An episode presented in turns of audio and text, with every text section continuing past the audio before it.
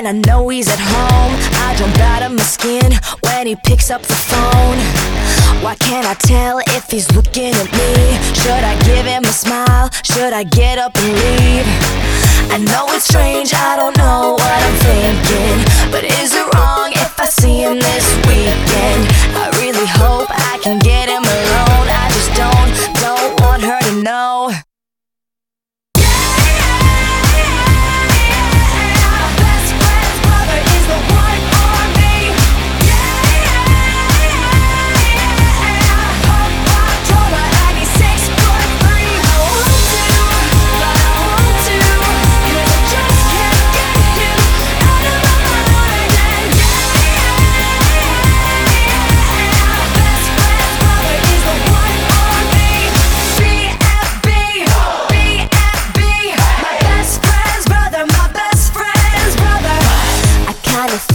I might be his type, 'cause when you're not around, he's not acting too shy.